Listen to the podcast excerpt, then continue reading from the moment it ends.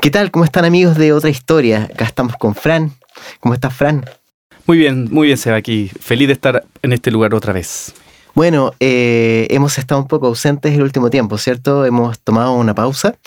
Eh, a veces Dios hace las cosas así, eh, porque bueno, queríamos contarles, no sé si están enterados, pero Edu, Eduardo Mujica, nuestro amigo de, otra historia, que estuvo en todos los podcasts y, y que tuvo la idea de este podcast. Exactamente. bueno, nos ha dejado, él, él falleció eh, obviamente ustedes entenderán el momento que estamos viviendo, súper fuerte, somos amigos también, mm. eh, va a nuestra iglesia Áncora y, la verdad estamos procesando todo este momento y, ese ha sido el motivo por el cual no hemos estado. Pero bueno, eso nos ha dado nuevas fuerzas para seguir y estamos retomando ahora estos capítulos eh, gracias a, bueno, la familia de Edu. Mujica Solimano, que nosotros días antes de, su partida habíamos grabado cuatro capítulos eh, y este es uno de ellos y bueno, queremos, gracias a la familia, como, repito, eh, vamos a poder mostrárselos para que ustedes lo puedan escuchar y, bueno, y en memoria de, Edu eh, también que puedan compartir por última vez estos episodios. Sí, en algún momento pensamos no subirlos y y ha sido de tanta bendición recibir eh, respuestas y mensajes a través de varias de las redes sociales, Instagram, WhatsApp, y, hablando con gente de la bendición que han sido los podcasts en sus vidas y lo que se ha, se ha, compartido, que nos pusimos a orar y les preguntamos a la familia si podíamos subirlo y la familia aceptó, así que van a, vamos a subir cuatro episodios donde Edu participa y que están súper, súper bonitos y, luego seguiremos, seguiremos haciendo lo que Dios nos mandó a hacer, seguiremos grabando episodios nuevos y invitando personas para que sigan contando lo que la gracia hace en sus vidas. Así que bueno, felices de poder continuar con esto. Bueno, dedicamos este capítulo a, nuestro amigo Eduardo Mujica, eh, una gran persona. Eh, la verdad, eh, mucha gente ha estado un poco triste por esta noticia, nosotros también, pero estamos ahí animados en Dios ahora a poder hacer este podcast con más fuerza en su honor. Exacto. y vamos a seguir adelante. Muy bien. ¿Vamos a escuchar el capítulo, vamos. Fran? Vamos. Entonces el hombre piensa de una forma, la mujer de otra, tiene gusto, como lo vimos, necesidades distintas, formas de enfrentar la vida, pensamientos. Y ese, ese es el milagro, que en esa diversidad tan grande podamos ser uno. ¿Qué tal amigos? ¿Cómo están? ¿Cómo les va? Están escuchando otra historia del podcast.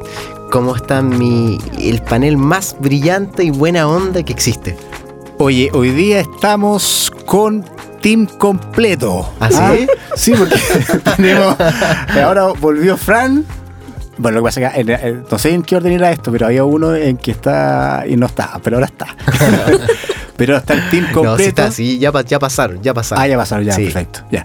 Entonces está nuestro querido pastor Fran, ¿cómo estamos? Muy bien, súper aquí, feliz de compartir el tema de hoy. Me encanta. Eso, y Me encanta. Más marcado que Messi con. Sí, sí, sí exactamente. Está bueno Su señora. Nuestra querida Julia. Que bueno, estuvieron brillantes los dos en su en, los capítulos anteriores, así que mm, gracias, por compartir su vida, oye, maravilloso ese podcast, Julia, realmente. De todas maneras. Y el surf también. Eh, también, el surf también. Hay que decirlo. por supuesto. Oye, eh, ¿de qué vamos a hablar hoy día? Bueno, Hoy día vamos a retomar, ¿se acuerdan que hablamos hace algunos capítulos atrás, en el episodio 6 del matrimonio? Sí, claro. Bueno, hoy día vamos a seguir ese tema porque tuvo muy buen rating, explotó, explotaron las aplicaciones y, los podcasts y vamos a seguir ese tema porque la verdad está este muy bueno. Este mazo, Y aprovechando que está Julia. Obvio, por eso me trajo para ver si... Que tendrá algo más que decir. A ver si la teoría... Eh, eh, sí, es verdad. Se de los creadores de Matrimonio 1, Matrimonio 2. Y la verdad que... Julia. Con Julia. Y la verdad que lo que queremos compartir hoy día... Esto es serio, el matrimonio es serio. Ya, perdón. ¿Viste, Edu, viste? El soltero. Ahí está el problema. Ya, sí sí sí El, lo que queremos compartir hoy día es, es, es, una, es un mensaje, una enseñanza que compartió un pastor en Estados Unidos que es brillante. Hay, hay un montón de libros, un montón de prédicas, etcétera, etcétera. Y se, ha escrito y se ha dicho mucho del matrimonio y creo que es un tema enorme. Pero la manera como este, este pastor con su esposa lo abordaron lo encontré brillante y digno de compartir, porque finalmente hay, hay pequeños principios y pequeñas, pe- pequeñas eh, enseñanzas que pueden cambiar radicalmente la- el futuro de un matrimonio. O sea, en otras palabras, siempre hemos dicho lo mismo, no hay, un, no hay un matrimonio perfecto, pero puede ser saludable. Y si yo ajusto algunas piezas dentro de esa relación, de repente todo cambia. Y si no lo hago, obviamente se hunde o se destruye o se deteriora el matrimonio. Y uno de esos principios es tener súper claro eh, el hombre como la mujer, que no es lo mismo una necesidad que un deseo. No es lo mismo lo que yo necesito Ajá. a lo que yo quiero. ¿Cómo es- cómo y es si- eso? Y, y si entendiéramos como, como hombres y como mujeres la diferencia entre lo que necesito y lo que deseo, se arreglarían casi el 90% de los conflictos que ocurren en un matrimonio, porque muchas veces asumimos que la otra persona quiere algo y como lo quiere, se lo puedo dar hoy día o mañana o a veces nunca, porque creo que es un deseo, pero en realidad no es un deseo, es una necesidad. Y las necesidades se tienen que satisfacer en el momento, porque es una necesidad. Si yo tengo necesidad de agua, yo tengo que tomar agua ahora ya. No puedo pensar que, bueno, mañana tomo agua o en una semana tomo agua, me muero. Pero el problema es que muchas veces confundimos, vuelvo a insistir, necesidades con deseos. Por ejemplo, Eso. por eso ejemplo, decir. en el caso de, de los hombres, tienen tres necesidades y las mujeres también tres necesidades generales. Hay más necesidades, obviamente. Eh, pero en términos generales, en el caso de la mujer, tres necesidades. Seguridad, afectos Sí, y comunicación. sí. Absolutamente. ¿de acuerdo? Ah, De Sí. acuerdo. Es decir, estamos, bien. hablando, la seguridad, estamos hablando de, de no solo la seguridad económica, Ajá. sino la seguridad de, en todos los aspectos de un hogar, de saber que cuento con alguien, de que no estoy sola, de que me- mi marido me acompaña, me, me protege, juntos nos protegemos, obviamente, pero me siento segura en casa. Llego a casa y estoy en un lugar protegido, un lugar seguro. Por ejemplo, Julia, ¿alguna cosa que se te venga a la mente de, de Fran que, que haga que sientas la seguridad? Oye, aquí deberíamos tener una Ah. cámara. La carita que puso. Menos, Sí. mal, menos mal que es grabado, No. sí, en audio, en audio. Sí, es que él es un hombre de palabra. Entonces, Mira, eso no hay, no hay mira. nada mejor que saber tener la seguridad de lo que él dice lo va a hacer. Entonces, O eso sea, con confiabilidad. exactamente, eso es uff. Se agradece. Sí, Bueno. es- y lo- el segundo punto de la mujer es afectos. La mujer necesita afectos, que no es eh, intimidad sexual, es afectos, abrazos, cariño, romanticismo, eh, que eh, ese calorcito que a veces se va perdiendo con el tiempo. Al principio somos secos en el noviazgo para mostrar nuestros afectos, pero una vez con el anillo de poder en el dedo, eso va cambiando en el tiempo. Y lamentablemente ese afecto se va perdiendo un poco y esas palabras de afecto son necesarias, especialmente en la mujer. La mujer es muy de oído y- y a veces al hombre se le olvida eso, que tiene que ser cariñoso, romántico, cálido. Es una necesidad, no es un deseo. No es, ah, me encantaría que mi esposo, no, es una necesidad. Así que tenemos que esforzarnos en ser afectuosos.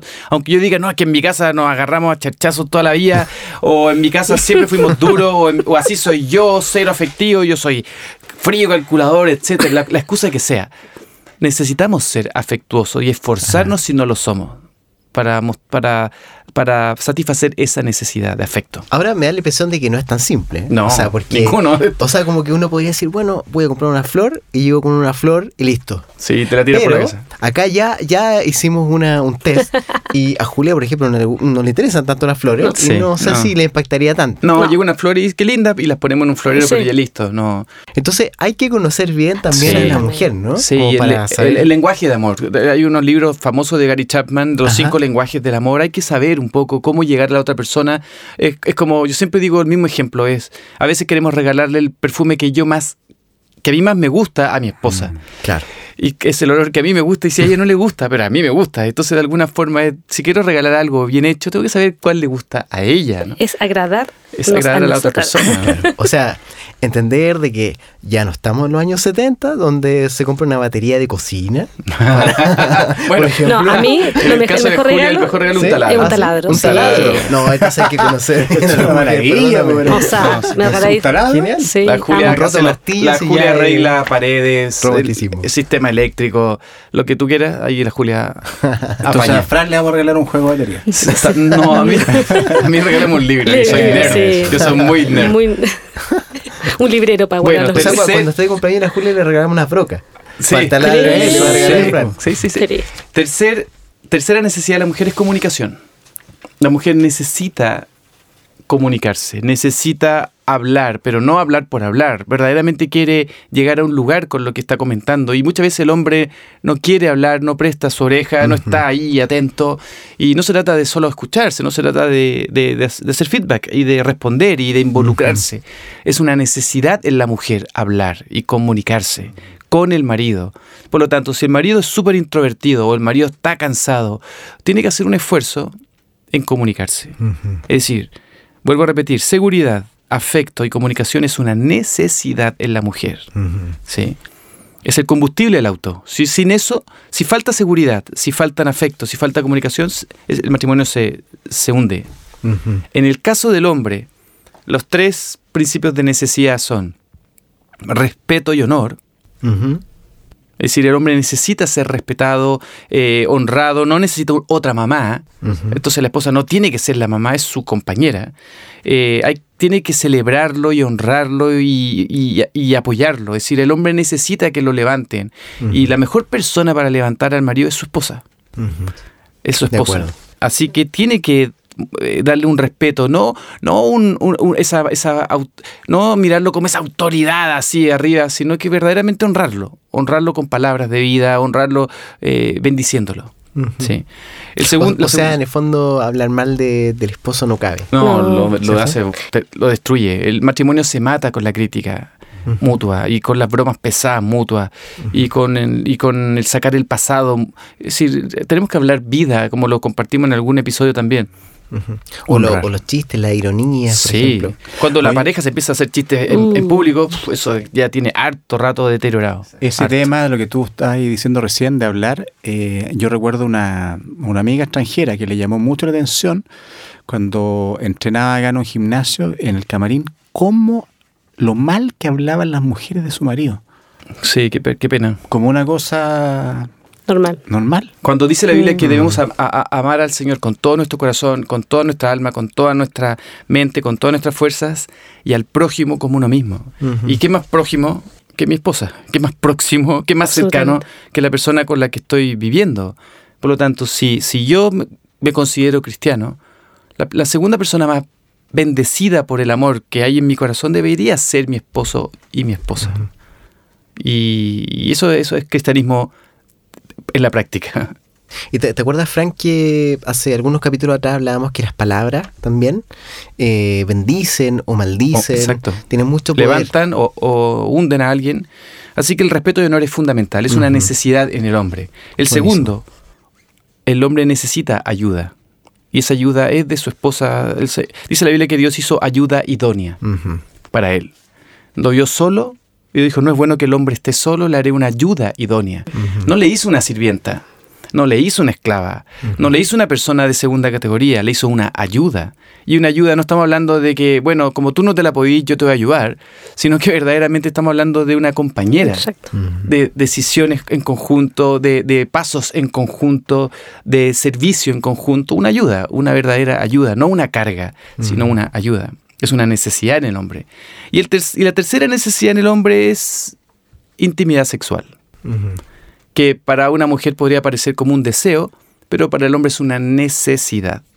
Entonces ahí respeto, ayuda e intimidad sexual son las necesidades del hombre y cuando no está eso, lo busca ilegítimamente por otras partes.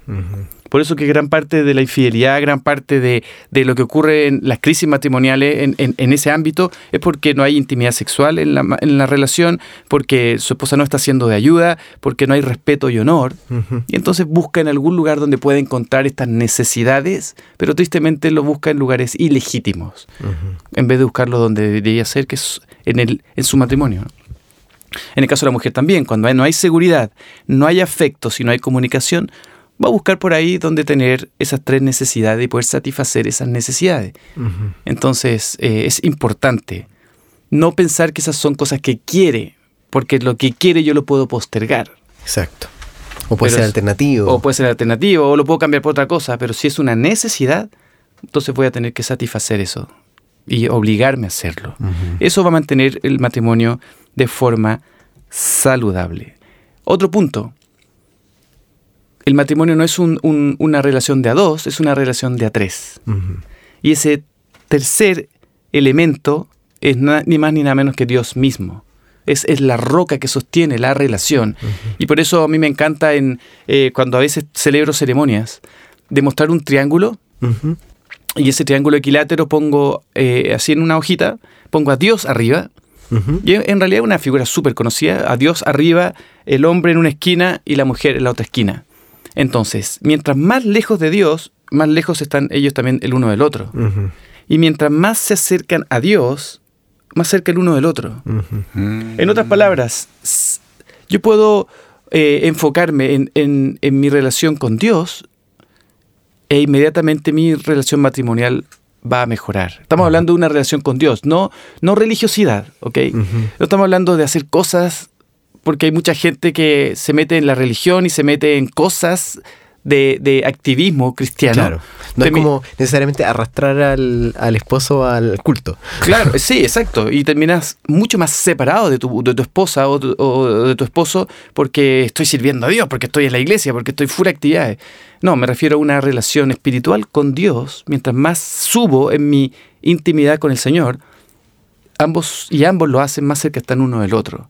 Ahora, cada uno tiene su propia jornada, no siempre vamos al mismo tiempo, no, no siempre se va al mismo nivel avanzando, pero la idea es ir hacia arriba, hacia una relación sana con Dios.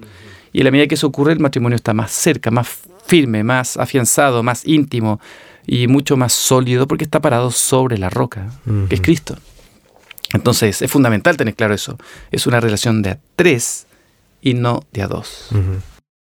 Fran, una, pregunta, porque en general, obviamente a los que estamos casados es, imposible no, no, ir haciendo un check de todos los puntos y obviamente hay algunos mejores, otros peores.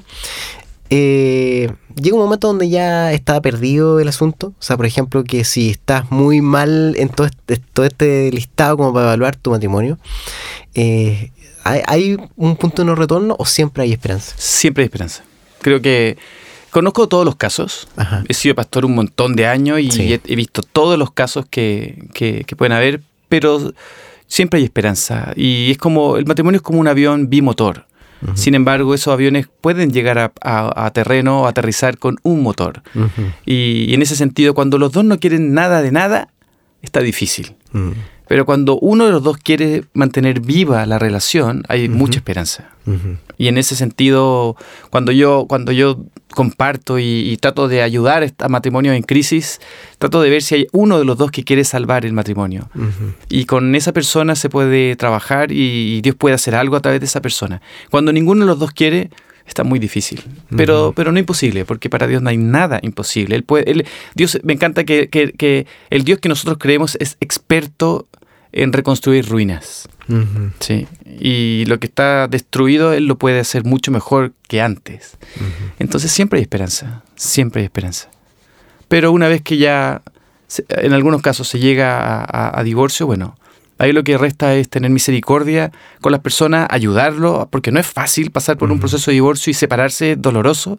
Y ahí nosotros como, como hijos de Dios, como cristianos, como iglesia, tenemos que ayudar a levantar el, corazón de estas personas que rehagan sus vidas y que miren hacia adelante y que no se queden pegados en el dolor y en la amargura y en, el, en la rabia y en la venganza, sino que vean que hay un futuro por delante.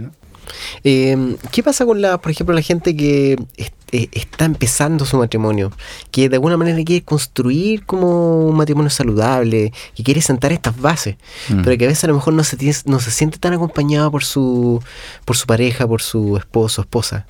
¿Qué, qué, qué le podrías decir? Yo, yo creo que nadie se resiste al verdadero amor. Es decir, eh, tendríamos que ser una piedra muy fría, dura, llenos de, de dolor para no aceptar el verdadero amor. Y creo que lo, único que hay que hacer es no dejar de amar, a pesar de que a lo mejor no hay una respuesta como yo quisiera, o no hay, eh, o no está el ambiente que a mí me gustaría, o, o simplemente la atmósfera del hogar no está como sano, pero hay que seguir amando, seguir amando, seguir amando. Es como echar agua en un terreno duro hasta que se empieza a ablandar la tierra. Entonces, eh, el mejor consejo es sigue amando, sigue decidiendo amar, independiente si hay amor de vuelta, independiente si hay feedback de vuelta. En algún momento, como dije, nadie se resiste al verdadero amor, en algún momento toda esa siembra va a empezar a cosechar.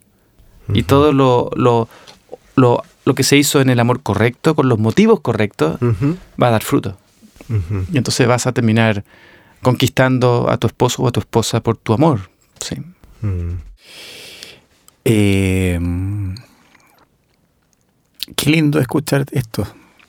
Porque mm, muchas veces yo que estoy soltero me- imagino que, que habiendo conocido este tipo de cosas o, o entendiendo esto, muchas historias para atrás habrían sido distintas. ¿Cachai? Eh, por eso no he dicho nada, porque he estado todo el rato escuchándote y haciendo también, como si tú sea check para atrás y tú decís, claro, ¿cuántas veces uno esperaba algo de otra persona? ¿Cuántas veces uno, eh, eh, exactamente, claro, criticaba porque no, no, porque no llegaba a lo que uno esperaba? Sí, eso. Creo que el, el- el detalle está en, en que ponemos muchas expectativas en la otra persona. Por ejemplo, un error que cometemos es pensar de que mi pareja me va a dar propósito. Mi pareja me va a dar identidad. O mi pareja me va a dar aceptación. Cuando son tres, tres elementos fundamentales en la vida de cualquier persona, pero que vienen de parte de Dios a nuestra vida. Es Dios quien nos da identidad. Es Dios quien nos da propósito. Es Dios quien nos acepta tal como somos. Y en ese sentido, espe- le ponemos esa carga a la otra persona, imposible, completamente imposible. Sí, y yo también siento que el, el- el éxito de un matrimonio es tener los dos el mismo propósito, la misma visión, porque si el matrimonio va eh, cada uno viviendo su, su vida, no hay nada en común. En cambio, compartiendo, eh, hablando de muy personal con, con Fran, estamos en misión nosotros. Entonces, obviamente, a veces sí tenemos problemas, sí a veces discutimos, pero nos enfocamos y qué es lo importante. Y ahí todo lo demás pasa como a segundo plano. Entonces uno al tiro arregla y avanza y se sigue por esta carrera porque finalmente el matrimonio es- lo planeó Dios. y, y es el ejemplo de, de- de la relación que Dios quiere que, que Dios quiere tener con nosotros a través del matrimonio, es, es- es su corazón. Entonces, encuentro muy lindo eh, poder vivir un matrimonio saludable y también dar esperanza a las siguientes generaciones. Porque no, no, el matrimonio no hay esperanza, no, nuestro hijo, muchos quizás dicen, no, nunca me voy a casar, ¿para qué? ¿Para, para divorciarme? Pero cuando ven matrimonios saludables, no, no perfectos, pero que sí eh, llevan muchos años y, y con Dios a un- de- de roca, eh, hay, mucho, hay mucha esperanza. Ahora, ¿qué, qué, qué pasa con el individualismo acá? Eh, de alguna manera estamos como influenciados por nuestra cultura para autosatisfacernos todo el tiempo Sí. con las cosas que compramos, trabajamos y que estudiamos una carrera para nosotros progresar, para nosotros tener dinero, etcétera, etcétera. ¿Y qué, tan, qué tanto atornilla al revés esta situación de, nos- de esta, de, de- del matrimonio? Porque en el fondo ahí es el, minuto donde tú tienes que abrir y tienes que compartir, ceder, tienes que abrir espacio. Como el, el dicho que sea, yo gano, yo gasto. Sí, lo- yo creo que sí. Sí, el- tal cual, yo gano. Eso es lo que pasa.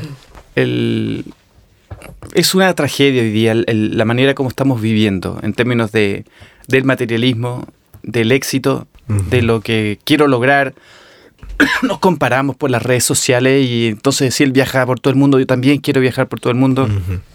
Definitivamente el matrimonio no es lo más popular hoy día, sigue siendo lo más atractivo. Es decir, para cualquier persona ver un matrimonio saludable es atractivo, es lindo. Sin embargo, no es lo más popular hoy. Lo más popular es quiero tener mis cosas y yo vi mis experiencias y mi vida. Y el matrimonio es todo lo contrario. El matrimonio es estoy, estoy casado para yo bendecir a la otra vida, para cuidar a la otra vida, para dar lo mejor de mí a la otra vida. Es decir, es todo lo contrario. Es verdaderamente es el principio de morir a uno mismo. Porque ya no somos dos, somos uno. Entonces el, individualismo está matando las relaciones y especialmente el matrimonio, porque el matrimonio es una hermosa relación para toda la vida, porque ya somos uno. Y ahí el, éxito está en, no estoy pensando en mí, estoy pensando en los dos. Estoy pensando en ti y estamos pensando en, ambos. Entonces, obviamente que todo es la mitad. Si yo gastaba, si yo pudiera comer al mejor restaurante de Santiago solito, voy a gastar lo que gastaría con mi esposa en un restaurante no tan mejor, digamos, obvio. Entonces, no, mejor me quedo solito. y lamentablemente vamos priorizando otras cosas. Es, es ego, es orgullo, es, es, egoísmo en su máxima expresión. Y es triste porque finalmente compartir la vida de a dos es hermoso. Estar acompañado fue el plan de Dios. No es bueno que el hombre o la mujer estén solos. Dios no lo quiso así.